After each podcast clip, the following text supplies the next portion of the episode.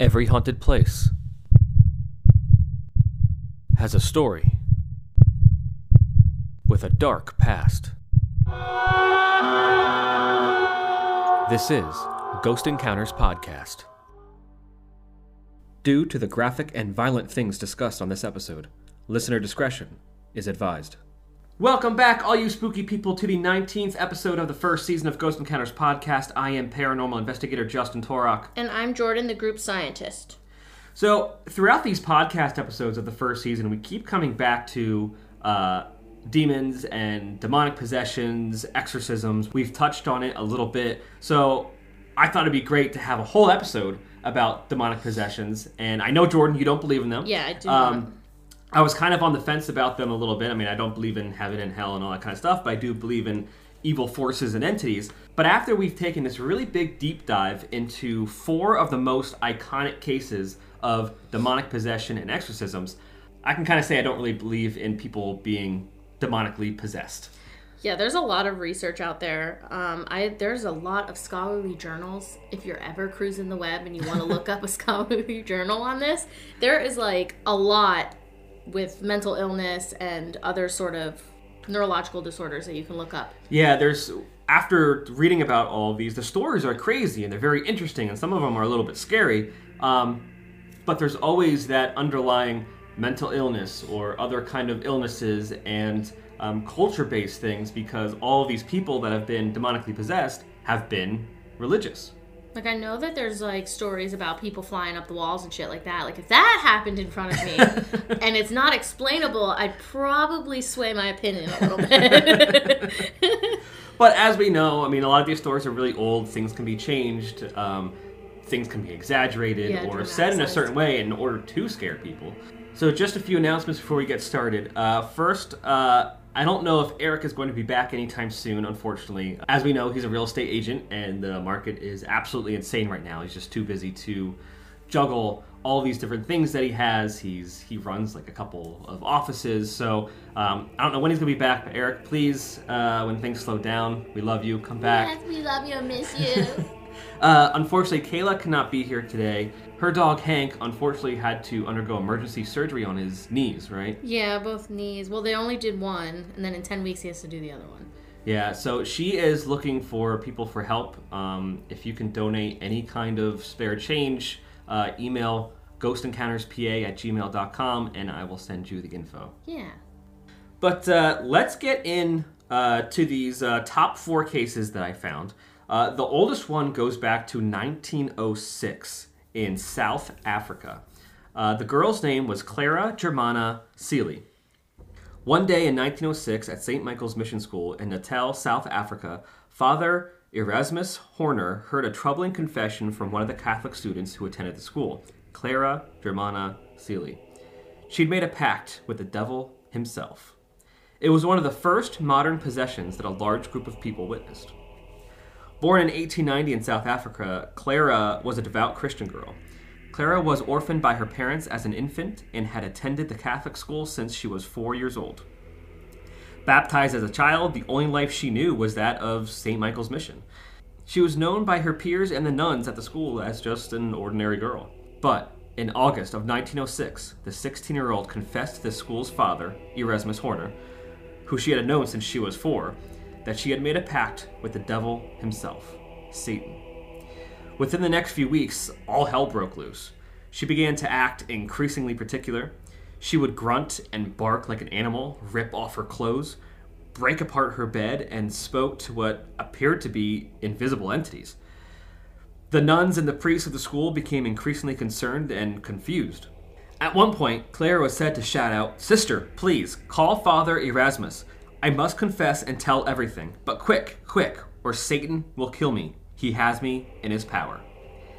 From there, things only got worse. A few days later, she started to show more symptoms of a victim of possession. She would scream and curse as she was splashed with holy water, which appeared to burn her skin. That's surely a mind over matter problem, right? Perhaps. But could that explain how she was splashed with unblessed water, disguised as holy water, and her skin would not burn? Instead, she would laugh. That's interesting. Later, yeah. I mean, that's a weird thing. That right? is weird. I wonder. I wonder why, logically, why that would happen. Like not thinking about demonic possession. right. Maybe that's a Google Google worthy question for me. That's a strange one. That's a strange one. That is a can't be strange explained. one. Yeah, yeah. I think throughout these stories, we're going to hear a few things that can't be explained. Perhaps they were dramatized when they were written down. I mean, these stories are pretty old. Um, perhaps things were translated wrong. Who knows? yeah. Later, she stated, You have betrayed me. You have promised me days of glory, but now you treat me cruelly. Could this last statement be to the devil who promised Clara power and happiness but received torture instead? In regards to the animalistic growls coming from Clara, one nun wrote, No animal had ever made such sounds. Neither the lions of East Africa nor the angry bulls. At times it sounded like a veritable herd of wild beasts, orchestrated by Satan himself, who had formed a hellish choir. In another account written by nun, Clara was able to speak languages of which she had no previous knowledge of. It went to say that she understood Polish, German, French, and other languages. How the hell does that happen? So I knew that this was going to come up, so um, I looked up how one can be like misinterpreted by knowing a language when they really don't know it. So it's called xenoglossia. It's um, supposedly a paranormal phenomenon which a person is able to speak, write, or understand an unlearned language that they've never acquired by natural means. That's the definition. Um, there's no real specific evidence that it's an actual phenomenon. so yeah, um, there's two types. One is um, response xenoglossy, which refers to the ability of um, a person to intelligently use an unlearned language as if it's already acquired with understanding. There's also another type. It's called um, recitative xenoglossy. It's the use of a language that you were never taught, even though you don't understand it. There's stories um, of these abilities of people being able to read, write, and speak um, or understand a foreign language. It appears in the Bible and other Christian religious literature. Of course. Yeah, I found that there was like a lot of a lot of deep deep digging that you could do with that. They have like where they thought that people that could do this stuff were like prophets Of course. and they were speaking the language of God himself. gotcha. So they kind of glorified it. Um, so I think that when it got dark, that's a good ex- explanation as to why they think that d- demons, demonic, you know, Right, because here we have, you know, um, devout uh, Christian people, and here's this little girl Yeah. supposedly speaking languages she's never learned before. Yeah, so um, there were claims of mediums being able to speak foreign languages, um, made by made up by like spiritualists and everything in the 19th century, um, as well as Pentecostals. I think that's how you pronounce it, Pentecostals, in the 20th century. Um, but these didn't hold up any scientific scrutiny, Right. obviously. So basically, it's just like this weird phenomena yeah, that has occurred, and there's no real explanation for it. Yeah. Um, there are some recent claims of xenoglossy that um, maybe it came from reincarnation. Um, researchers think that individuals were able to recall a language spoken in a past life. That's interesting. Which I see now, here we go. I believe in reincarnation. so I think that that's a good way of thinking about this kind of shit happening. Um, There was that. There was a story of that little boy. I forget which country he was from, but he was able to recite like the entire life of some fighter pilot from Yeah, World the War plane II. kid. Yeah, Yeah. yeah, yeah. How he Crazy. could get in. He sat in the plane and he could literally tell you how to work the plane as a, like a kid. Yeah, it's crazy. Yeah, that's that's insane. Another most recent case of recitative xenoglossy can be interpreted as instances of cryptomnesia. Um, that is where memories of a language acquired earlier in your life re-enter the consciousness, and it can like ex- like you can experience it in ex- like these crazy situations. I mean, that kind of makes sense. You know, I mean, the capabilities of the human mind is unfathomable to us.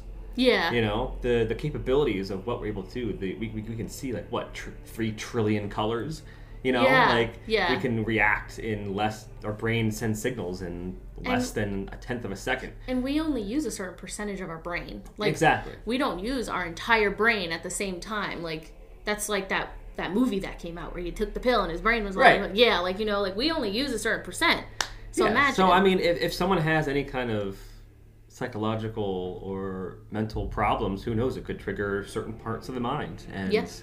all of a sudden, here you recall someone when you were a child speaking French to you, and you were reciting the words. Yeah, I do have some stuff that I looked up, so when the time comes, I can blow that up too. Um, um, so I also found another phenomenon called speaking in tongues, which is called glossolalia.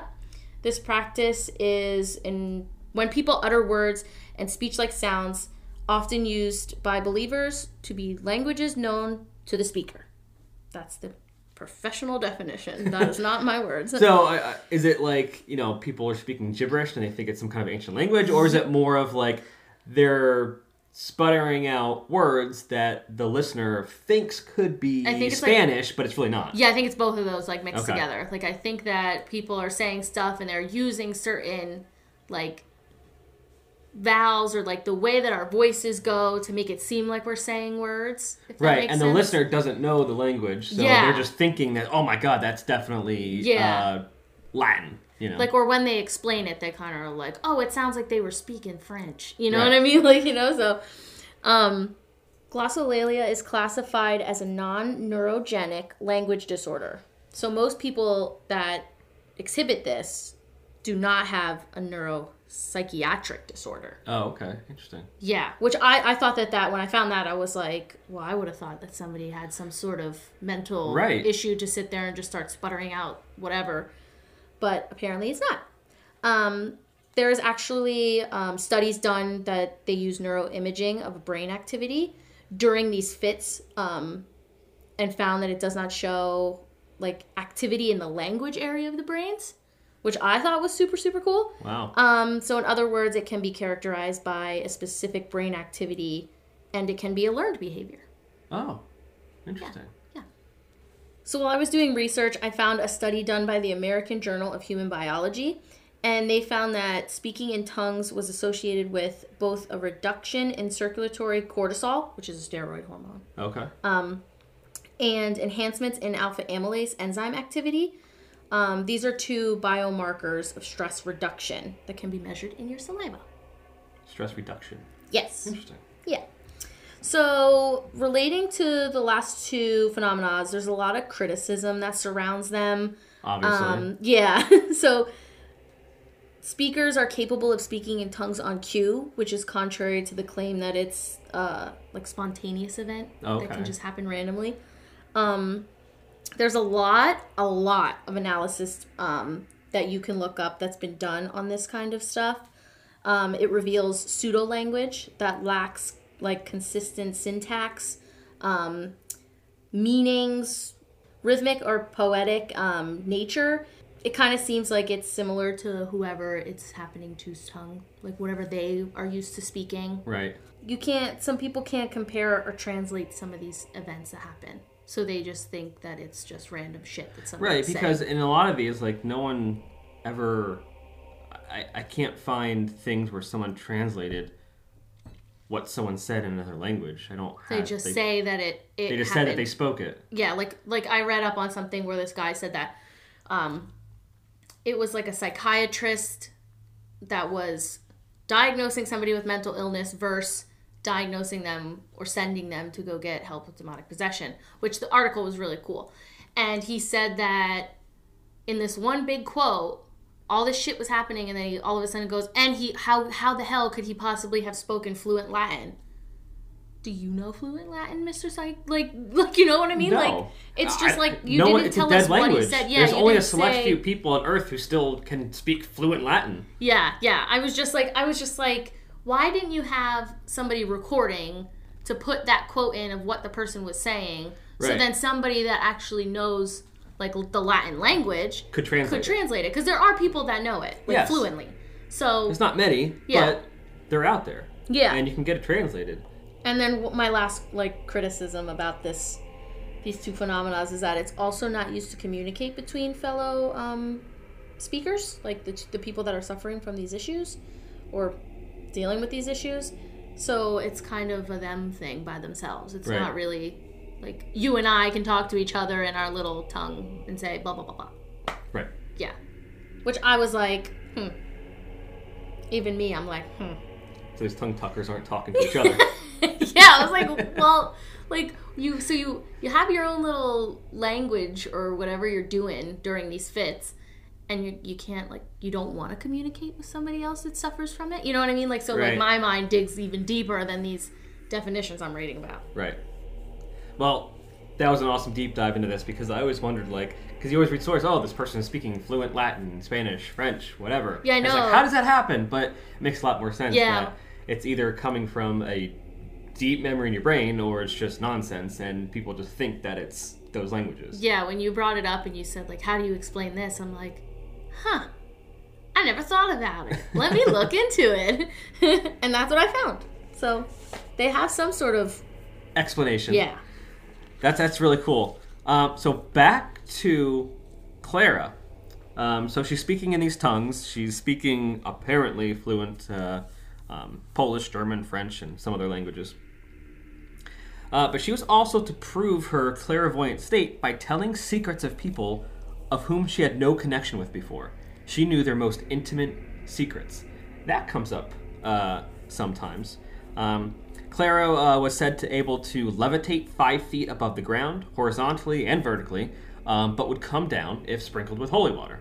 Father Horner and another priest, Reverend Mansueti, uh, were cleared by the church to perform an exorcism on Clara. On September 11th, 1906, the exorcism was performed, lasting from early morning until the late hours of the night. During the exorcism, Clara's violent behaviors intensified, and she even tried to strangle one of the priests with his own Bible.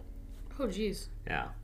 The next morning, the rites were given again, with the possessing demon departing Clara's body after telling the priest that he would uh, signify his exit with an act of levitation. Clara rose five feet into the air, uh, as she did before. Uh, this levitation occurred in front of an audience of around 170 people in the chapel. The priest then said that Clara had been cleared of the devil's influence. She recovered from her exorcism and was incredibly embarrassed about her, her behavior and what had happened. Um, rather than hide away into a room and lock herself away, um, you know, and hope that everyone would just forget her insanity, she asked for forgiveness and dedicated the rest of her life to humble pursuits. Huh.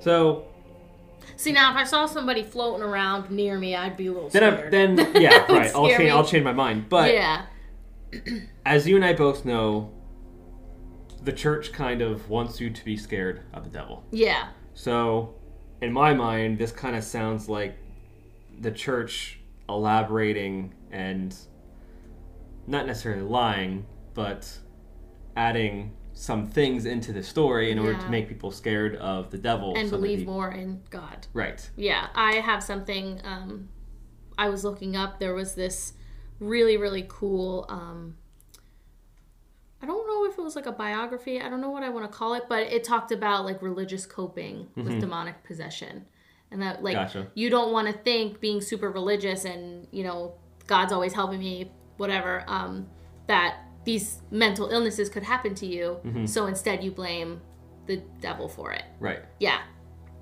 And I just want to say, um, before we go into more, we're not discriminating against religious people by all means. Oh, no way. Practice, do what you want. These are just our own opinions. Um, and if anyone does have any kind of mental health issues, please seek help and take medication and consult your doctors. The next case is of Roland Doe. Now, Roland Doe is actually an alias given in order to protect the boy's identity. Now, we all know the movie The Exorcist, which is a classic 1973 horror film directed by William Friedkin. The film, which tells the story of a young girl who was possessed by a demonic force, and it was one of the highest grossing horror films of all time. Critics praised it, won awards, and at the time it was considered one of the most terrifying film experiences. and it's it still scares the shit out of Jeffrey to this day. Does my really? fiance, he he hates that movie. He gets scared watching The Sixth Sense and all of that stuff. He just like the whole thought like scares the shit out of him. When I told him that I didn't really believe in this the other night, he's like, "What the hell do you mean you don't believe in it? Have you never watched The Exorcist?" But at the time, it was so terrifying that people were actually like throwing up Yep. and leaving the movie theater, Yeah. all kinds of stuff. But many people don't realize that the popular horror film was actually inspired by a true story. So in 1971, there was a book written by uh, William Peter Blatty, which is of the same name, The Exorcist. It was one of the best-selling novels. and it was based on the diaries of the two priests who help in this case. Um, the book actually stayed a bestseller for 54 weeks, and in 1973, the movie was based on it. But the movie features a little girl, but the real story in the book is actually about the little boy who was possessed. Why do they keep switching that? I don't know, maybe a little girl possession is scarier for a movie? Um, but basically, the story is this. In the late 1940s, in Cottage City, Maryland, a 13 year old boy, commonly known as I said, Roland Doe, was mourning the death of his aunt. Uh, the aunt had taught him about spiritualism, including how to use a Ouija board. Now, Roland was very upset about the loss of his aunt. He loved her, and he attempted to use the Ouija board to talk to his beloved dead aunt. Roland's family notes that strange things started happening in their house after this. In January 1949, the family reported hearing strange dripping noises and scratching sounds in the house. At first, Roland's mother believed the noises were connected to the dead aunt. So the family started trying to reach out to the spirits they believed to be in this house, hoping they could reason with them and ask to be left alone. However, this only made things worse. Roland claimed he could hear someone walking in his room at night when he was trying to sleep, and there were scratch marks found on his mattress in the morning. Eventually, scratch marks began also appearing on his body. Not knowing what else they could do, the family called the local minister who observed the boy overnight at the church. The family converted to Catholicism and tried to have Roland baptized, but the young boy responded to their baptism attempts with rage. At one point, Roland was admitted to the hospital where a psychiatrist attempted to treat him, um, but was ultimately unsuccessful. So, this is the first time now we have a psychiatrist Yeah. involved and was unsuccessful.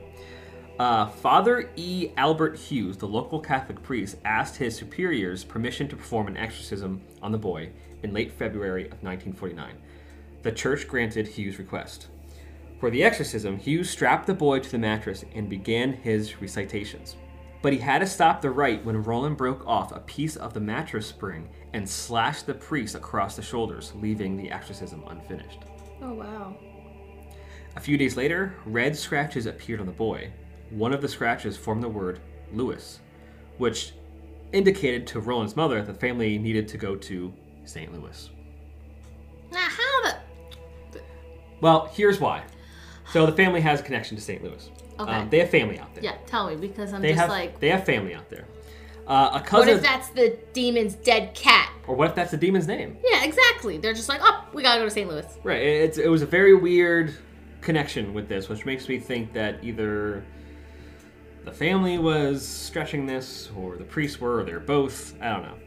Um, but a cousin of the family was attending St. Louis University at the time. She put the family in touch with Father Walter H. Uh, and Reverend William Bowdern. These two agreed to perform the exorcism on the young boy with the help of several of their assistants. The men gathered at their new residence on Roanoke Drive in early March of 1949. There, the exorcists witnessed scratching on the boy's body and the mattress moving violently.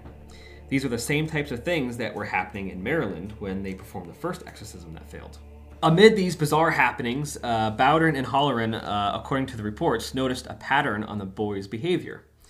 He was calm and normal during the day, but at night, after settling in for bed, he would exhibit strange behavior, including screaming and wild outbursts. Roland would also enter a trance like state and start making sounds in a guttural voice. The priest also said they saw objects fly around and noticed that he would act violently when he saw any sacred object. So, going back to the boy being in a trance like state and making guttural voices, it kind of sounds like what happens when someone has a seizure. Yeah, it reminds me a lot of um, something called absent seizures. Um, they're a type of epilepsy. Not every person that has seizures has epilepsy, but in this case, it's a type of it, um, and it's usually um, diagnosed after like one or two seizures. They'll know if it's epilepsy or a different type of seizure. Um, an absent seizure is a term for a type of seizure involving staring spells, which is what my fiance tells me I do all the time, which is probably why my mom thought I had these before I got told I have auditory processing. Um, this type of seizure is brief. It um, lasts probably like 15 seconds. Um, it's a disturbance in the brain because of abnormal um, electrical activity. These messages um, confuse your brain and cause the seizure. Absent seizures can occur along with other types of seizures, which I thought to be super scary Oh God, you can have you're having those seizures yeah and you're having seizure? something else yeah um, you know it can cause like your typical seizure muscle jerking twitching shaking um, absent seizures may be confused with other types of seizures that's why doctors have to pay really close attention to your symptoms and the th- your actions other things that are Mm-hmm. happening um, to make the right diagnosis it's very important to see a doctor for any sort of seizure just so they can make sure that you have a safe treatment for Right. the seizure these types of seizures absent seizures are common in children Oh, here we go. Child. yeah they don't cause long-term problems it's kind of something it's a phase you know like it's something that people can go through and they get treated for um, Right, and it can kind of so as they get older, it can kind of yeah wear Go wear off yeah which is going to make a lot of sense as I get further into the story. Ooh, fun. Because I have no idea anything about these this shit. um, these types of seizures are often set off by a period of hyperventilation, which I thought was weird. Well, here we have a little boy being strapped down. Yeah, And- probably having like a panic attack or something. Right. Hyperventilating, So and then there we go. He's all of a sudden he starts just like s- being in a trance-like state, staring off into the distance, and just yeah. having these sounds come out of him because he's going through a freaking seizure. Yeah, yeah, yeah, yeah. It's it's crazy. This whole thing, this correlation. Um, they usually occur in children between the ages of four to fourteen. I'm not sure how old this person. He is at this time he was 13 years old. Oh, okay. So he's almost at the end of the typical the age. Um, what I when I was reading, I found this to be really scary, especially if I were a parent. Um, a child can have up to 10, 50, or even 100 absent seizures a day, Oh my god. um, even if they, they could go unnoticed and all that stuff. Because it's only 15 seconds. Like, your kid Right. could be sitting there not listening to you, and you're just like, damn you, kid, listen to me when I talk. But really, like, something serious could be happening. right. Um, it's uncommon for absent seizures to continue into adulthood, but it's possible to have any sort of absent seizure. You know, Right. It's possible. It's Yeah. kind of it's very unlikely. yeah. Some symptoms of um, absent seizures can be obviously being very still, sitting very still, um, smacking the lips or making chewing motion with the mouth, Okay.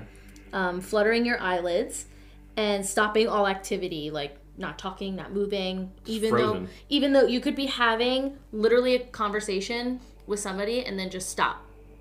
And then after the so and so many seconds pass, try to continue your conversation with the person even though they're scared shitless. You know, I saw this video on TikTok where this guy was like out to eat with a friend, and he called it a glitch in the matrix. But like, she's talking, and all of a sudden I saw that. she freezes. Like she's been paused, but everything else is still going, and then she just continues the conversation. Yeah, like I So wonder, maybe if that, was, like- one, even though she's not in the age group, it says that it could happen at any age. Right. You know, it's rare, but it could happen. When absent seizures are taking place, they usually don't cause a person to fall down. Because usually when I think of like a seizure, I automatically think somebody's like tensing up and falling and just shaking, Shaking off. violently. Right. Right. Yeah, so in this case, these are that's different. Yeah, that's not the case in this kind of seizure. You could be in the middle of making dinner, walking across the room, or typing an email, and you have a seizure, and then suddenly snap out of it and Well, continue on with your life, like you didn't know you just had a seizure. Like that scares me. yeah, that's crazy. Like you could be alone, and this stuff could be happening to you, and, you you don't, don't even know know it. Yeah. But yeah, that's basically what I have for that. But it makes sense. It correlates with them. Like it, it really when a does. kid's It's- involved. It sounds kind of exactly what's going on here. Um, but things start to get now. Here's when things start to get um, either far fetched or a little bit crazier. Uh, at one point during this weeks long ordeal, Bowdern reported to see an X in scratches on Roland's chest, which the priest believed to signify the number 10. And so he thought that he had 10 demons inside of him. But if this little boy's having seizures, he could be he's rolling around. I mean, he could scratch his own chest Yeah. and whatever else. it's not um, hard to make an X. Right. But another incident, a pitchfork shaped pattern of red lines moved from the boy's thigh and snaked down towards his ankle. Hmm. Yeah. These types of things happened almost every night for more than a month. Oh wow. The two priests never gave up, though, and they continued their exorcism night after night. Uh, on one evening of March 20, the exorcism reached an unhealthy new level. Roland urinated all over his bed and began shouting and cursing at the priests. Now, Roland's parents had enough. They took him to uh, Alexian Brothers Hospital in St. Louis for more serious treatment. I was just gonna say, like, don't you realize that like you went and saw one one professional, Yeah. and now you're just relying on people. And they're they're doing this to this boy night after yeah, night Yeah, like after I, night. as a parent, would probably want to take my kid to the hospital, or, you know, because like, if you think about it, if you're in a blinding like rage and you're upset about something, what if something inside of you is going wrong and you Right. aren't acting rationally, like per se? Not saying that this could be a case, just saying what I experienced in my life before when I had a kidney stone. Mm-hmm. I was in so much freaking pain that I literally could would lash out at anybody. Oh, Get yeah. me the fuck to the hospital. I need somebody to pump me with some morphine, Yeah. something. So like, what if something serious like that was happening, and then these gullible parents are just like, take him to the church, you know? Right. Like that's where my mind goes when I listen to these things. I'm just like, are we really? Did we really do enough in that situation? Right. You know? Or what if he's having other seizures with these absent seizures? Yeah, and he's lashing out because of the seizure. Hey, finally, on April 18th, a miracle occurred in his room at Alexian Brothers.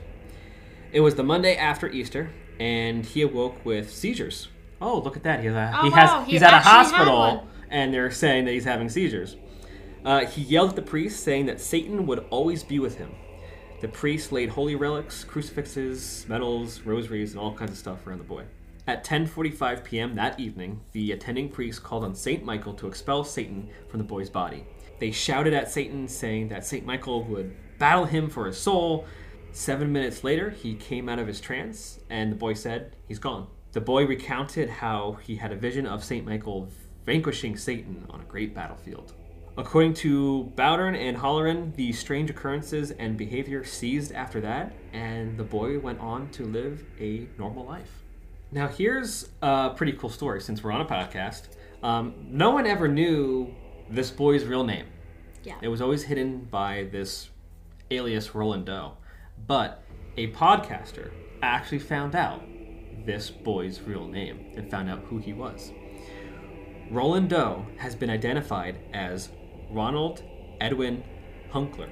The news was brought to surface by an investigator and podcast host, J.D. Sword, who wrote the confirmed Hunkler's identity last month when he started researching a story on The Exorcist for his podcast, The Devil in the Details. Apparently, Hunkler grew up to become a NASA engineer Oh, who shit. patented a special technology to make space shuttle panels resistant to extreme heat, helping the Apollo missions of the 1960s, which would lead to astronauts being able to walk on the moon in 1969. Wow, that's so cool. Yeah.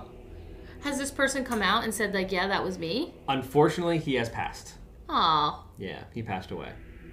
Maybe he doesn't really remember much of it, so that's why he wanted to remain I mean, how much? you know? I mean, how much do you remember when you were 13? I mean, something like that Oh, you would probably remember for the rest of your life. But, like you said, those seizures usually don't happen.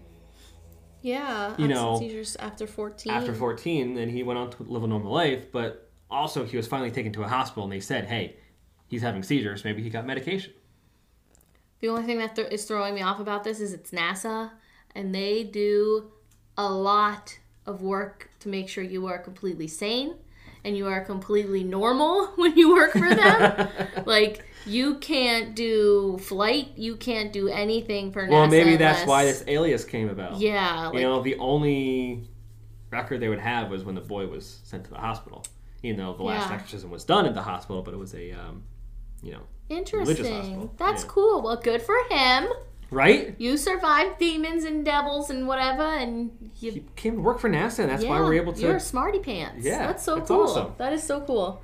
So, on that lighter note, uh, before we get into some more grueling details about some other exorcisms, I'm going to go drink some holy water and we'll be right back.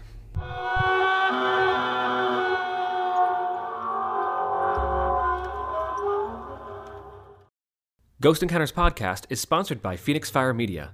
Bring the heat to your online presence with their digital marketing experts, professional photography, and video productions.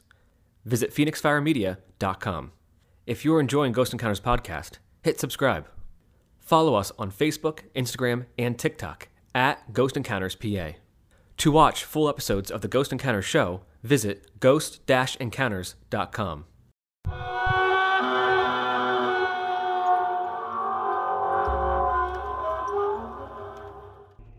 And we are back. Uh, the next story we're going to talk about. Um, there was a movie made recently about this. Obviously, the name has changed. Um, but this one is about Anneliese Michael. Uh, it's the woman who inspired the horror film that became famous for her tragic fight with demons and her terrifying death. Though many may not know, uh, the horrifying events of the 2005 film The Exorcism of Emily Rose were not entirely fictional, um, but rather were based on the actual experiences of a German girl named Anneliese Michael. I didn't know that they were correlated. I saw that. Well, I saw some of that movie. I had to turn it off. Yeah, I remember. point I remember seeing that when out. it came out, and it was Well, if you- scary when it came out. I think about it, 2005, I was in elementary school, going into middle school, so no wonder I shit my pants watching Right? this movie. so scary.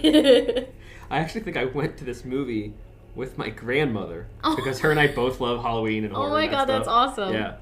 Um, Anneliese Michael grew up uh, devoutly Catholic in Bavaria, West Germany in the 1960s, where she attended Mass twice a week.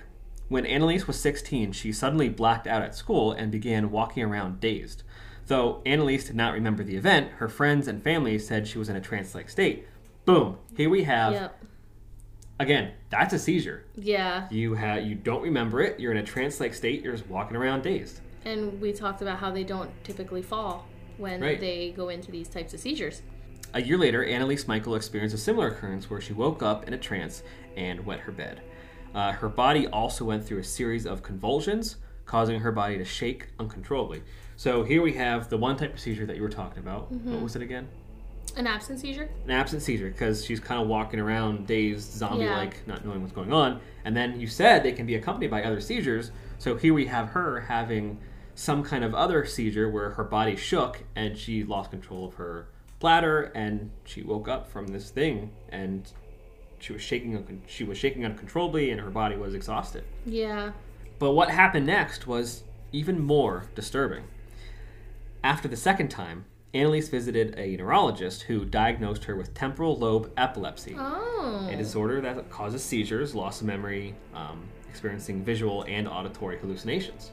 Jordan, what can you tell us about temporal lobe epilepsy? So we discussed it in our last podcast, um, but relating with this case, it can be correlated with Geschwind syndrome. Um, it's a group of behavioral phenomena evident in only people that have temporal lobe epilepsy. So there's a bunch of controversy surrounding that this specific disorder, um, and whether it's um, like a neuropsychiatric disorder or not.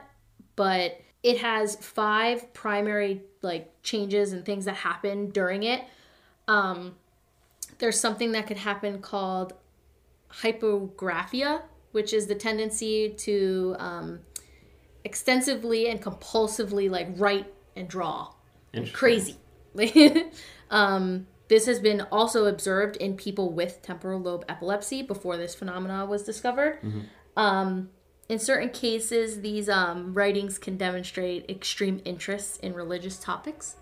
Makes which- sense. Yeah, like when I was researching, because we talked about Claudia, well, I talked about Claudia Mijangos in the last podcast, and she was also really religious, as we remembered. Right. And then now you're talking about this girl, woman, um, who is uh, very religious as well. So I think when I saw that, I was kind of like, There's that hmm, connection. Yeah, there's that religious component there.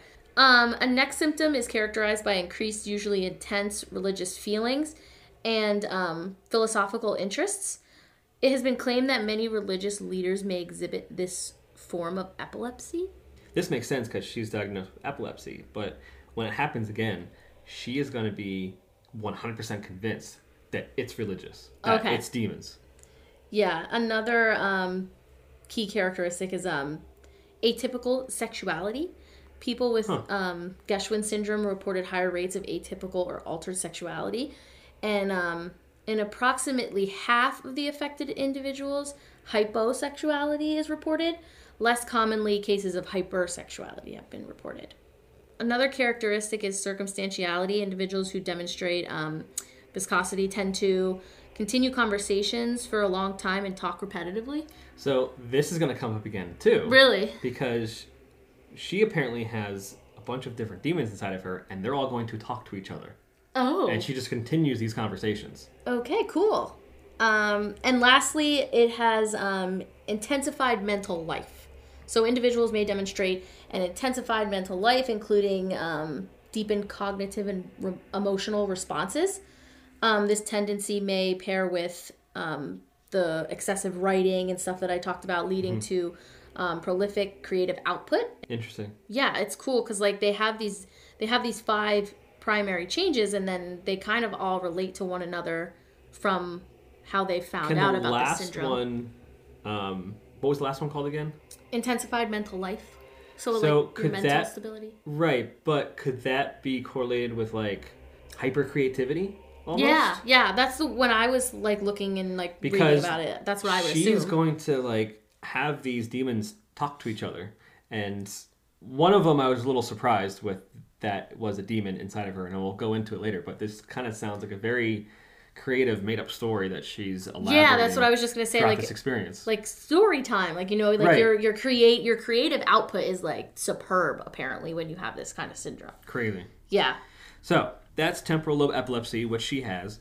Um, so after her diagnosis, Annalise began taking medication for her epilepsy and enrolled in the University of Würzburg in 1973.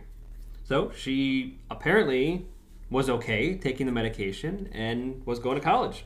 oh cool Um, now, I know someone, we both know someone, Yeah. who has uh, epilepsy and suffers from seizures. Um, your fiance's dad and uh, my friend CJ, um, he suffers from epilepsy and seizures. And um, I actually interviewed him the other Oh, day. I'm, gonna, I'm gonna put that in and have you listen to it. I'm gonna put that put that in at the end so we can get his input on, you know, what he feels and sees and hears and everything during a seizure. Um, but he went through an eight year long period with no seizures and all of a sudden started having seizures again. And so they had to do some tests and change his medication. So what's going to happen now to Annalise kind of sounds similar. She's okay. However, the drugs she was given failed. And It's probably some sort after some time, her progression that she was having, getting better, Yeah. deteriorated. And though she was still taking medication, she started having seizures again. That's why they always recommend you to go back yearly for your doctor's visits. Exactly. Because anything could happen in that year. So, because the medication wasn't working, she was convinced, like absolutely convinced, that she was possessed by a demon and she needed to find a solution outside of medicine. So, here we have some of these other Oh, conditions jeez. coming Yeah. into play from temporal lobe epilepsy. Um, she began to see the face of the devil wherever she went and said that uh, she heard demons whispering in her ears. Um, Well, that's a symptom of temporal lobe epilepsy, seeing, hallucinating, and, And things hearing like that. things. Yeah. um, when she heard demons telling her she was damned and the world would rot in hell, um, while she was praying, she concluded that it must be the devil possessing her. Uh, Annalise sought out a priest to help her with her demonic possession, but all the clergy she approached rejected her request, saying that she should seek medical help and they needed permission from the bishop anyway. It's probably a good thing that they did that. But I mean, if you're this hell bent still- on thinking. yeah, she was hell-bent on it. It's almost sad. No pun intended, she was hell bent on it. yeah, that's Um, so sad for her. because at this point her delusions and hallucinations became extreme Yeah. Which never leads to great outputs. So. no and believing she was possessed she ripped off the clothes on her body um, compulsively uh, performed up to 400 squats a day crawled under a table and barked like a dog for two whole days What the she also ate spiders and coal bit off the head of a dead bird and licked her own urine from the floor That is crazy. That's Right? sad. That. it, it's it's it went from like not too too bad to just one whole extreme. Yeah, this is like wow, she seemed all right, and now it's just like damn. Yeah. This is serious, scary. Finally, finally, she and her mother found a priest, uh, Ernest Alt, who believed in her possession. He stated that she didn't look like an epileptic. That was his. That was his states. He's a priest, not a doctor, and you're not gonna. No one just looks like an looks epileptic. Like an epileptic. But that was his words, and he's even going to say that in, in uh, court doc later court documents. Oh she my- didn't look like an epileptic. It's not like it has a visual. If Right. everybody had, if like, are you purple when you have freaking schizophrenia? Are you blue when you have freaking mental like this other stuff going Right, on? but Like, he's also a priest. If she's know. having a seizure, he, of course, he's going to think it's you know the devil and not a seizure. yeah. Oh, that's biased. Yeah. So all petitioned the local bishop, Bishop Joseph uh, Stangl, who eventually approved the request and granted a local priest, Arnold Renz, uh, permission to perform the exorcism, um, but ordered that it be carried out in total secrecy. Why? Interesting. Why? Oh no, I didn't know that. Over the next 10 months following the bishop's approval of Annalise's exorcism, Oh. Alt and Renz conducted 67 exorcisms, lasting up to four hours at a time on the young woman.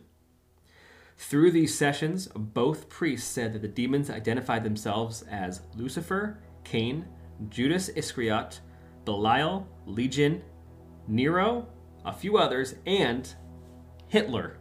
Hitler. So this is where this creativity is coming to play. Wow. She's apparently Hitler came through as one of the demons possessing her body. Wow, wow, wow.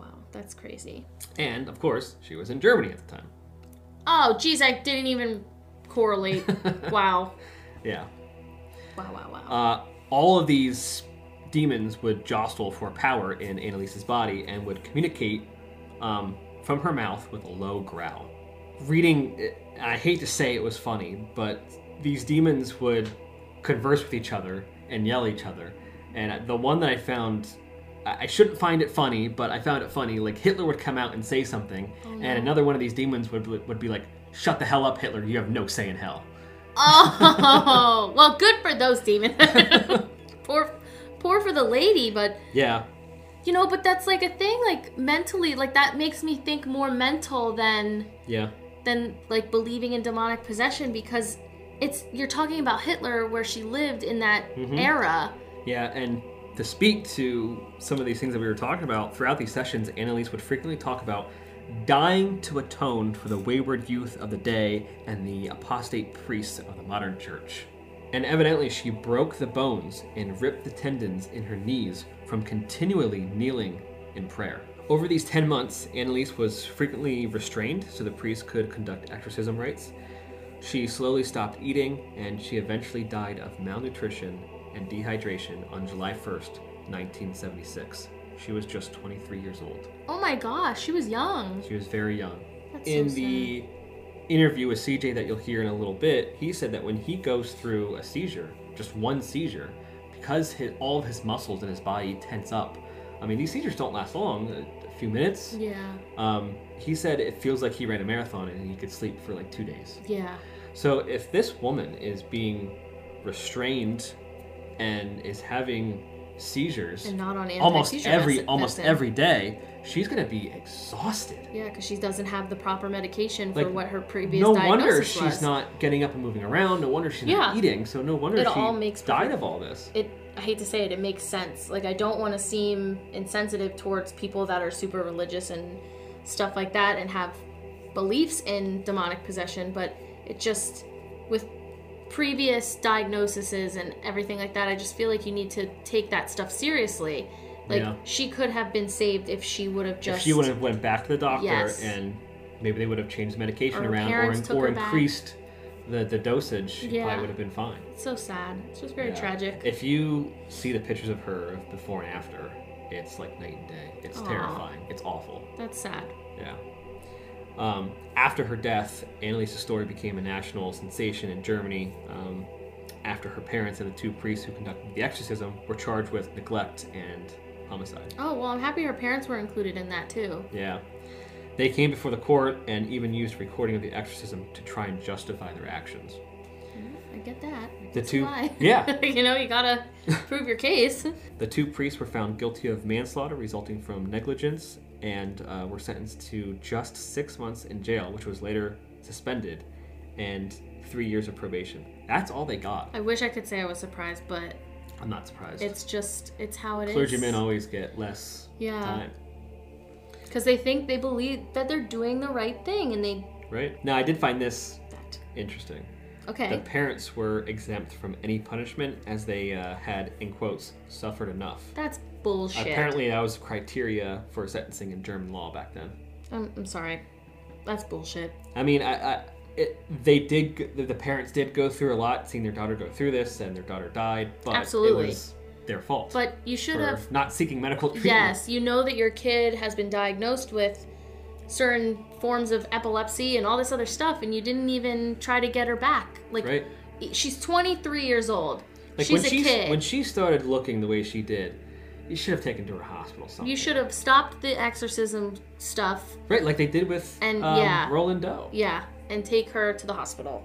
Then at least she'd be able to get an IV to help with get some nutrients dehydration. and yeah. water, everything else. they would be able to sedate, incubate, to do whatever they needed to do to make sure that she got better. And instead, they continued on with 67. You said Sixty-seven exorcisms. that's ridiculous. that's ridiculous. Absolutely ridiculous. Yeah, that is probably the most tragic. That's um, horrible. exorcism cases that's been out there. This last story that we're going to talk about um, came about in 2008, but actually happened in the 1980s. And this is about Dr. Richard Gallagher and Julia. Dr. Richard Gallagher is an Ivy League educated, board certified psychiatrist who teaches at Columbia University and New York Medical College. He was part of the team that tried to help this woman. Fighting Satan's minions wasn't part of Gallagher's career plan while he was studying medicine at Yale. Um, he knew about biblical accounts of demonic possession, but thought they were an ancient culture's attempt to grapple with mental disorders like epilepsy, right? He proudly calls himself a man of science. Yet today, Gallagher has become something else the go to guy for a sprawling network of exorcists in the United States. He says demonic possession is real. He's seen the evidence. Victims suddenly speak perfect Latin, sacred objects flying off the shelves, people displaying hidden knowledge or secrets about people they could n- never have known. He talks about this uh, one incident in quotes. There was one woman who was like 90 pounds soaking wet.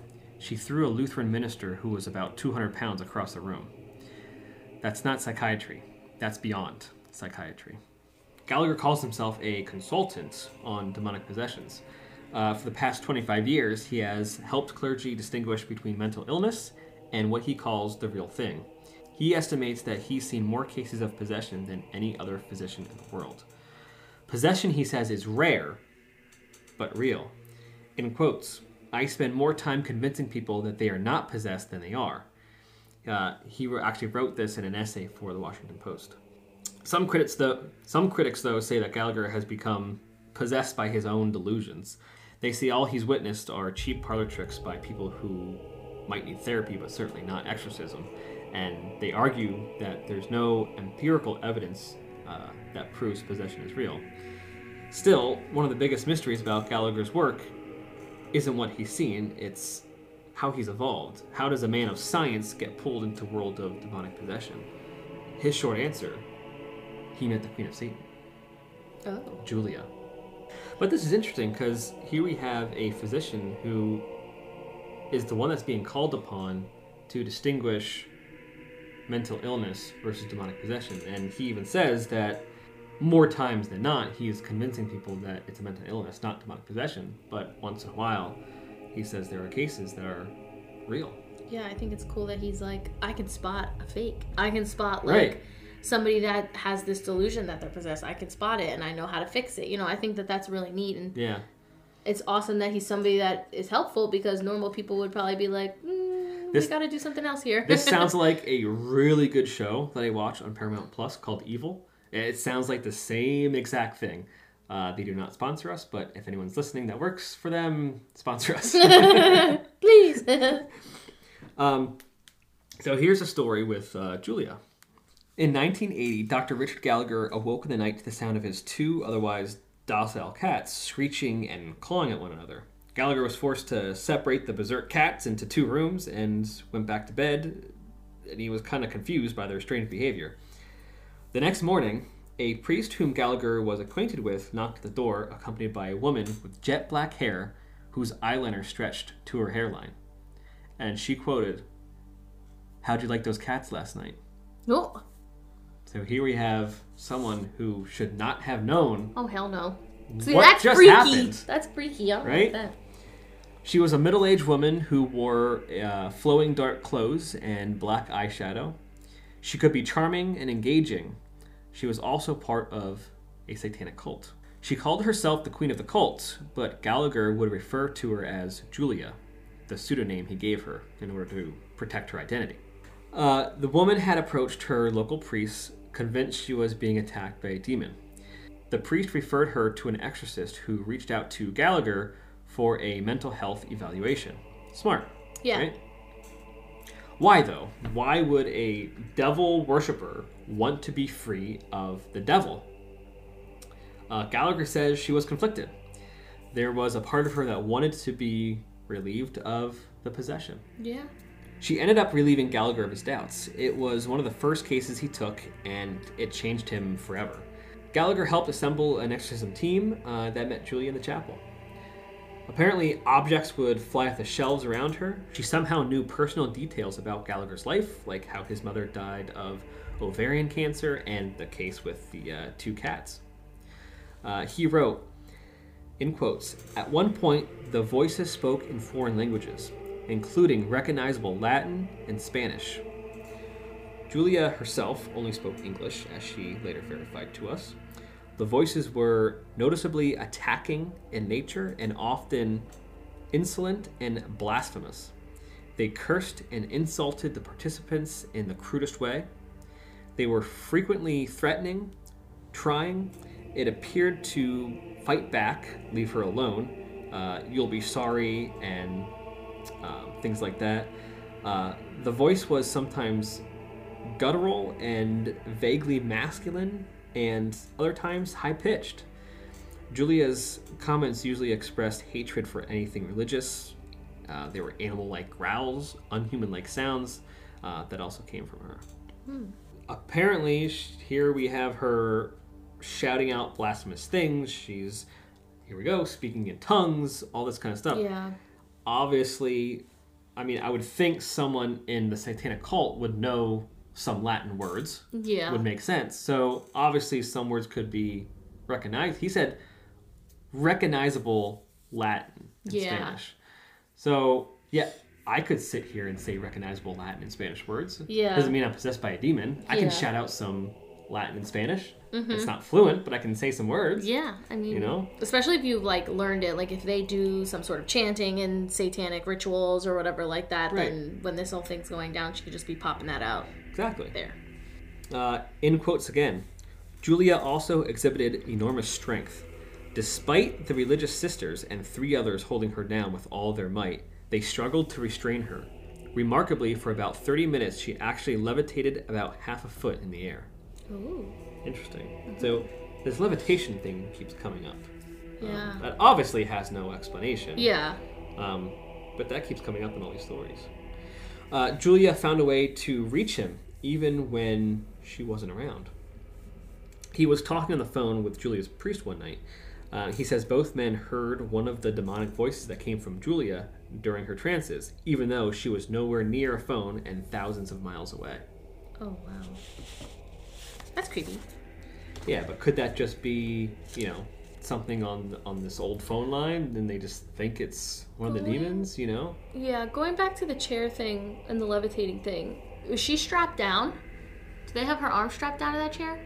No, they were holding her down. But if they're holding her down and she's struggling that bad, could it be possible that they were lifting the chair without realizing? Who knows? Because it was only a half a foot. Right? It wasn't that? it wasn't five feet up in the air It wasn't this time. much. So I wonder if maybe that it's like a illusion. It's almost Illusion, right. Like they don't think that they're doing it, but, But could be doing They could it. be doing it because they're trying to hold her down. She's Yeah. resisting. You know, Yeah. Gallagher may not have asked to join this hidden world of exorcism, but he's but he's an integral part of that community today. He's been featured in stories, documentaries about exorcism, and is on the governing board of the Roman-based International Association of Exorcists. Wow. Interesting. Yeah. Uh, he said, It deepens my faith uh, of the exorcisms he witnessed. It didn't radically change it, but it validated my faith. Yeah. That's that. What I was saying before with demonic possession possibly becoming some sort of religious coping. Right? That's the way it seems. Like they want these kinds of things to make people love God more and stay away from the devil. Yeah, it's it's it's going into this culture bound syndrome, which I briefly mentioned that I'll get into in a little bit. Um, he says he's received many thanks from people he's helped over the years. Some wept and were grateful for him, not dismissing them as delusional. Um, as for letting any journalist talk to any of these people, Gallagher says he zealously uh, guards their privacy. Well, that's good. Right. They deserve Um, their privacy. Julia, though, gave him permission to tell a story, um, but this didn't really have too happy of an ending. oh no. Um, he and his team of exorcists continued to see her, but eventually she called to a halt to the sessions, and uh, she had eight exorcisms in all. oh wow. Um, exorcism is not a kind of magical incantation, Gallagher says. Normally, a person has to make their own sincere spiritual efforts too. Uh, about a year after she dropped out, Gallagher says he heard Julia's voice on the phone again. Uh, this time, she had called uh, to tell him she was dying of cancer. Aw. Gallagher says he offered to try to help her with a team of priests while she was still uh, physically able. Um, her response was this Well, I'll give it some thought. And he said he never heard from her again. Aw. Sad. Yeah, that is sad. Those are four of some of the most well known documented cases of demonic possession and exorcisms. Um, Jordan, I think you did fantastic on your research to um, correlate with the things that were happening Well, in each of you. these cases. Well, thank you. I didn't Um, talk about schizophrenia though. You didn't. And that's another thing that could be associated with being Yeah. demonically possessed, too. Yep. Um, because of hallucinations, um, there's another symptom of disorganized speech, um, extremely disorganized or abnormal motor behavior, and some negative symptoms like lack of ability to function normally and um, neglecting your personal hygiene and emotions. There's a, there's a bunch of things that schizophrenia is like the number one correlation with mental health and demonic possession Wow. it's it's a symptom that it it basically causes delusions and all this other stuff like like in a beautiful mind that movie he literally thinks his whole life is him with these spies and all this other stuff and just to find out it's a bunch of crazy ass papers all over a wall and it's just so Right. sad. Schizophrenia is his head. super super serious and so so scary to me. Yeah. super super scary. And um i do have that in men. Schizophrenia um, typically starts in like your mid 20s and in women it's later which Oh, i thought was cool later in your late 20s it's uncommon for children to be diagnosed with schizophrenia and it's super rare for those older than 45 Interesting. yeah i wanted to include that because i thought that was really cool why do boys get affected and Sooner. yeah and like girls later i wonder why I don't know. um, there's no cause for it. They don't know, like in research, what causes schizophrenia, but um, they do think it could be a combination of genetics, brain chemistry, and environmental con- contributes, like we were just talking Well, about. environmental. Yeah. You're surrounded by fear of the devil and Yeah, so depending on your environment, it could lead to development of the disorder. Um, problems with certain naturally occurring brain chemicals, including neurotransmitters like dopamine and um, glutamate, um, could contribute to schizophrenia. Um, neuroimaging studies show differences in brain structure and central nervous system in people with schizophrenia, which I thought was really cool because you can literally see their in their brain whether they could have certain things going on, like Wow. schizophrenia. Um, they really aren't certain about the significance of these changes, but they indicate that schizophrenia is a brain disease. right. Yeah, Makes sense. obviously. Yeah. So I don't know. I just that's just a basic little overview, but that's the main one. No, but it makes sense. I mean, imagine 50 years ago someone's going through this. What, of course, what are they going to think? But all this stuff also can correlate into something called culture bound syndrome. Culture bound syndrome is a broad rubric that encompasses certain behavioral and cognitive manifestations seen in specific cultures. Uh, these manifestations uh, are deviant from the usual behavior of the individual of that culture and are a reason for distress and discomfort. Some culture specific syndromes uh, involve uh, somatic symptoms like pain or disturbed functions of the body parts, uh, while others are purely behavioral. Some examples of culture bound syndromes currently identified in the global community include zar and wendigo psychosis. Zar is a term for a demon or spirit assumed to possess individuals, uh, mostly women, and to cause discomfort or illness. So they have literally kind of classified this whole culture based thing where a religious person will think they're possessed by a demon or spirit. Okay. Um, Yeah, I've never heard of this before. So it's basically like culture created fear. Well, and I guess that makes it's, sense. it's you, you believe it so much, your body's actually reacting to these things, right? You you think and believe that you are possessed so much that you actually start behaving like you are. Yeah, okay. Um, another one that uh, I wanted to bring up because you love cryptozoology, I do. right?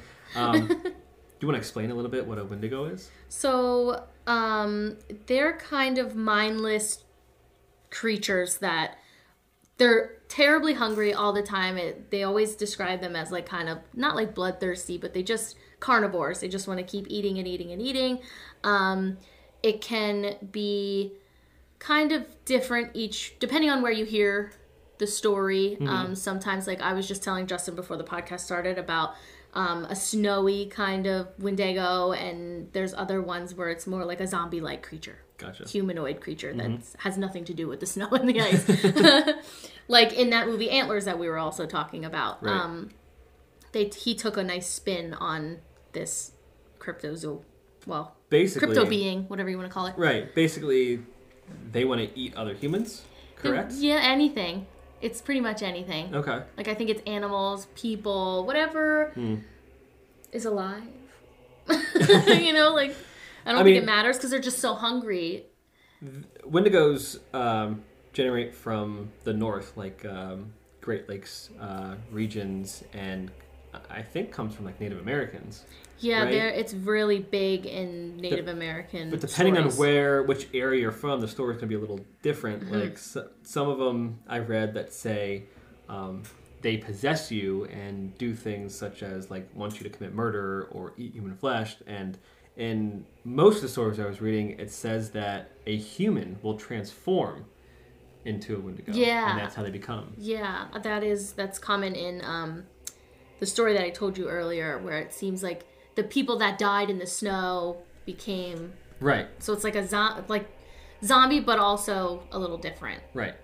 So, Wendigo psychosis is characterized by delusions of becoming possessed by this flesh eating monster, the Wendigo, and is manifested in symptoms including depression, violence, and compulsive desire for human flesh.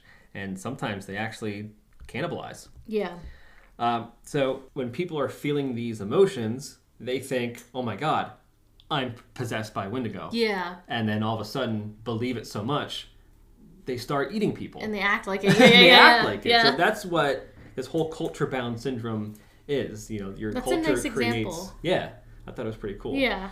But back to uh, other mental health stuff and epilepsy. Uh, I'm going to play the interview that I had with CJ, so you can hear from an actual um, person who suffers from seizures tell you what they feel, what they experience, um, share some stories, and what it's like. And he, in fact, himself has said, no wonder people with epilepsy were thought to be possessed because that's what it looks like and sounds like. And especially, you know, if even 30 years ago, our science has progressed so much that So much. that they Back then, they didn't yeah, they didn't know everything that they know. Yeah, it's Yeah. It's insane. So in the dawn of time, obviously, if somebody's having a seizure because of shit going on in their body, people are just like, "Oh my god, a witch! Oh my god, it's Demon." Satan!" Right. Yeah, like you know, which it makes sense. Like it is, it is, and it's just, it's a touchy subject. You know, some people believe, some people don't. You know? Exactly. All right, I'm going to play that interview. Here we go.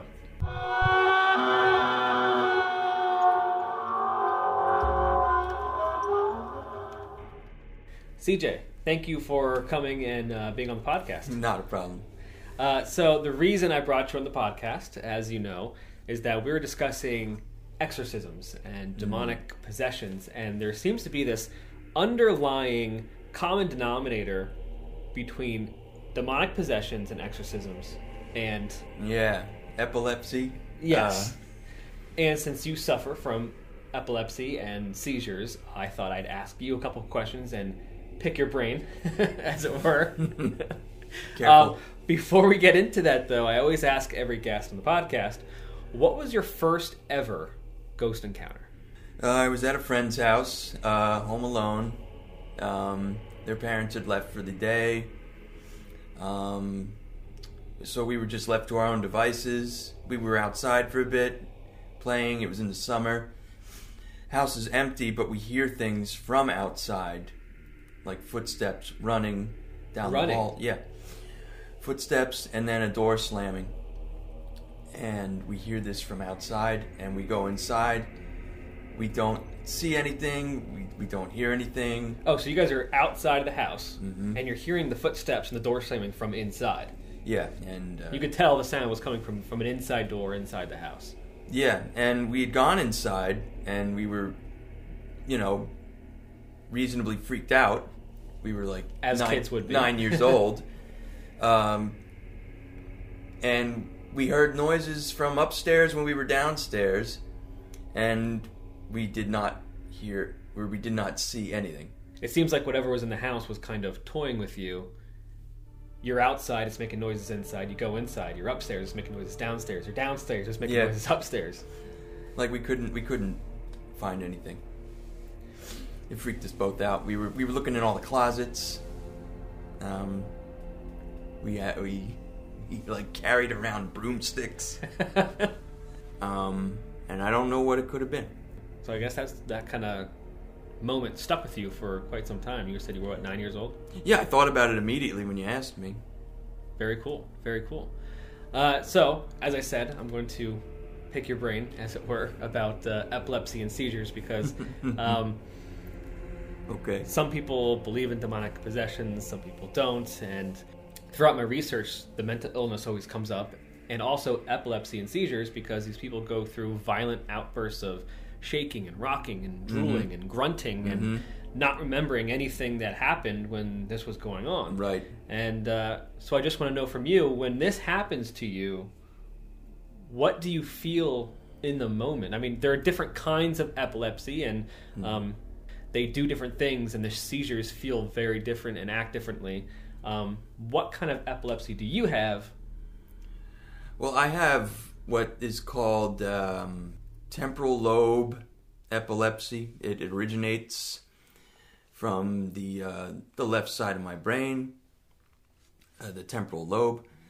Um, there are different kinds of like that's just where it originally originates. That's just where it originates. Um, but they call them grand mal seizures uh, or tonic clonic seizures. And grand mal and tonic clonic basically they mean the same thing. Um, and that's that's the se- that's that's the kind of seizure that everyone imagines when they think of a seizure. You know full on loss of consciousness on the floor uh, convulsions full body convulsions. Um, yeah so I, I have that kind uh, it's pretty uh, it's pretty uh, traumatizing for people who see it, and I could see why people used to think that um, it had something to do with demons or possession. right. So, what happens when you go? What happens to you specifically, and what do other people have said that they've seen you do? um, I've actually been lucky or unlucky enough to have my seizures uh, captured on camera a couple Jeez. of times. So part of part of my, uh, I guess, my memory or my uh, my point of view on this is is based in in that. Um, however, my uh, my personal experiences, um, you don't really remember anything, and if you do, um, it, it feels like almost as if you are remembering like part of a dream that you had. Okay. Um, it's almost like that that same well of information you you draw from that. It's it's affected when you have one. Um, maybe. I, uh, peop, that's the thing. Uh, doctors and patients and people, um, they there's still a lot of questions about seizures. Like, Um, even after all this time, it's yeah. still not a 100%. There's there's no Um, definitive answer about like causes. That that's why they pe- people say they're different for everyone, or their experiences are different, or their triggers are different. Um, but in, as far as what what what I experience is, um, it, it begins with an aura, and even those can be different for people. Um, since mine originates in my temporal lobe, that's the part of the brain that uh, is in charge of you know uh, hearing. Okay. Uh, so I surmise that my aura is a uh, it- it's just a, an increasingly loud sound that just gets disruptive. What kind of sound? It's a um, a, a violent humming sound a low toned humming sound? that just gradually Gets louder. gets louder, and So you can sense you know when before it, you have a seizure. right. Yeah. Okay. You can you. How long? How long would you say you have before it happens? I'd say thirty seconds to a minute, Okay. and And That- from the videos that you've seen, what does your body do, and what other things happen while you're going through a seizure? All right, so it does a lot of uh, a lot of um, well shaking, Right. but you know I I I, I, I, I turn I, I sort of get I space out I'll stare into the distance as if I'm trying to figure out what is happening to me, why I'm feeling off, and I think like I, I think I know when it happens because every time I'm like all right it's happening and then I'll lay down. Right. So you lay down and all of a sudden your body starts shaking. What kind of shaking is it? Is it wild, random, like your arms are flailing all over the place? Is it more like close to your chest, kind of low shaking? Is You're- it, what is it like? All right. I think I think it, it tends to be very tense and like Muscle tense up. Kind yeah, like afterwards you feel like you've run a marathon Gotcha. and it, it wipes you out. It's like imagine imagine tensing up your entire body or squeezing all the blood to your face mm-hmm. And doing that for several minutes straight. Afterwards you have a you have a killer headache. You're you're, you're worn out, you're tired, all your muscles are, are just you want to lay down. You have zero energy after that. Um, Anything else happen? Any drooling or Yep. grunting? Yeah, lots of lots of sounds. Lots of sounds. What kinds Lots of of sounds. I can't even describe them. It does sound very demonic. It does sound. Okay. Um, sometimes I am semi-lucid in these experiences. It it it, it really depends on uh, environment, at least for me. Um, if um if I feel safe, or if I'm made to feel safe while I'm having it, it, it Less almost intense. yeah, it almost lessens the effects. So, would you say that like, if someone was kind of going through an exorcism and uh, you have people in a room shouting, Shouting holy things at you and just- throwing holy water on you, if you Yeah. have a seizure in that time, it's probably going to be a bit more violent than whether Yes. you were in a quiet space. I what I can. So one story I have is um, the first seizure I had after an eight long eight year long period of having them under control. It was a breakthrough seizure, and it took everyone by surprise. And that was not a. Uh, I, I I didn't know how to deal with it. It, it I, I it was an unfamiliar. Uh, unfamiliar feeling It's been eight years. it's been eight years, and all all, all the time prior to that, it was un, it was under control with medicine. So, like you were saying, you can imagine in a, in a room full of priests and family members shouting and yelling over each other, it doesn't create the stable environment um, that would possibly lessen the uh, the effects of a grand mal seizure because when I had when I had my first seizure after an eight year period, um, the uh, the paramedics were, were in the in the apartment. They responded, and you know that's fine. They they're allowed to do that. They did Right. their job. Um, but somebody in the unit above us called the police, oh, and the police and the paramedics together were stressing out, trying to trying to get me out of the apartment, trying to deal with me not being, you know, mentally present. Right, you were kind of you were not fully there yet. Yeah, I was. I, I'd call it fugue. Like it was a fugue state almost. Like I, I you can only sur- uh, you can only like respond at like your your reptilian brain is making all the decisions for you. You're you're just you're you're pure You're at your you're at your basic instincts. you're when- pure when you're survival. from I, the I, seizure. I would have bitten somebody. Well, see, and there we go because people have been bitten during exorcisms. you know what? Yeah, I could I could totally see that happening if I'm having a seizure and they're trying to to Restrain me, you? restrain me. Because that happens during exorcisms too. Either they'll Yeah, restrain just- someone first because they know they're going to have wild outbursts, or they restrain them while they become violent. it's completely. So, did you become a little violent at that time? I mean, you have strangers in your place trying to pick you up and take you out of your home. Yes, I did. I uh, everyone everyone will tell me That you, well, you fought the police. that I fought the police. I fought the police, and the police won. And they ended up taking me out, and uh, they had they had to they had to stick me with some solution, so I would calm you down. yeah, so I would stop doing what I was doing. Well, that makes sense. I mean, you're you're just coming out of this. You're not fully there. There's strangers all around you. How else are you going to react? right? Yeah. Um, back to though, you said there were a lot of sounds. What Okay. kinds of Uh, sounds? Very guttural, like breathy, uh, gurgly. Um, so, So- there's a lot of drool being uh, produced. So like a lot of I don't know, choking, breathy sounds. So, and that is sounds exactly like how people describe people going under an exorcism who are demonically possessed. They they describe these guttural, uh, deep animal-like grunts and noises. so, are your seizures now pretty much under control? Hopefully, with medications. Who knows? You can't you can't tell, but I'm shrugging. Um, yeah, I guess you hope- guess you just never know. Yeah, right? hopefully, hopefully they are.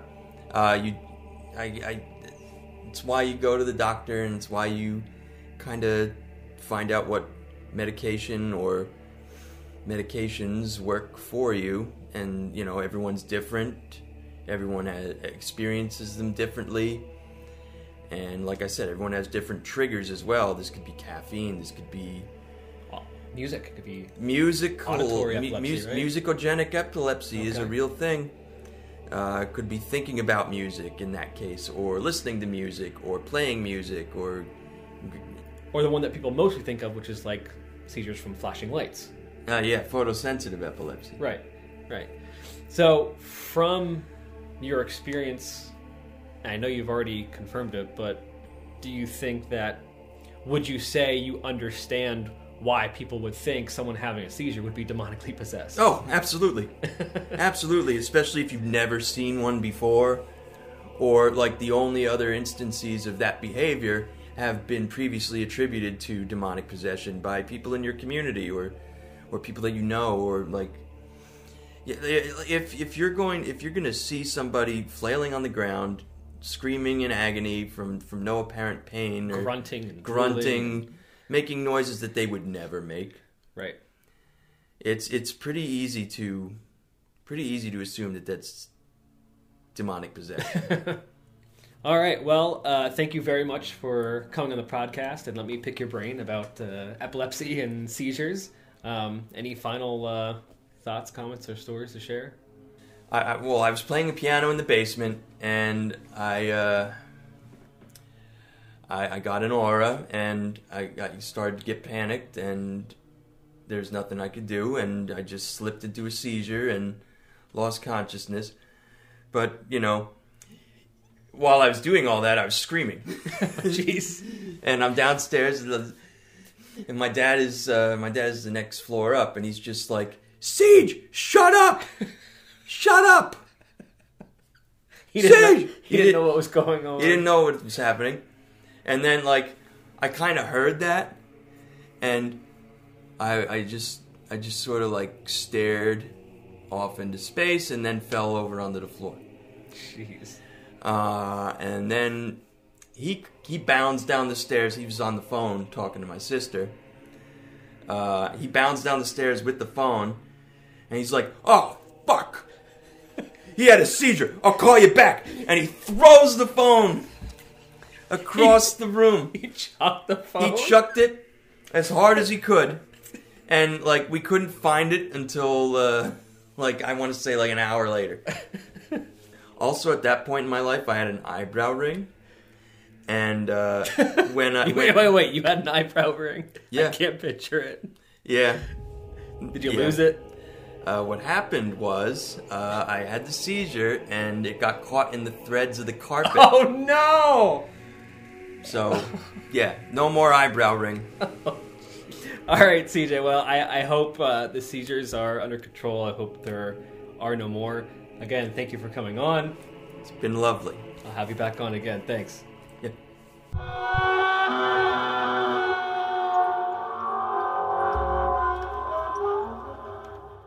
So that was my interview with CJ. Pretty interesting. right? Yeah, super, super interesting. It's nice to hear from people that, you know, go through it. Right. So it's not a talked about like topic. Like I don't ever talk about it with Jeff's dad. Right, He doesn't really- want to talk about it. yeah, it's not really talked about. Yeah. CJ is very open to talking about it. We make jokes at work and stuff. you know? I'm not surprised.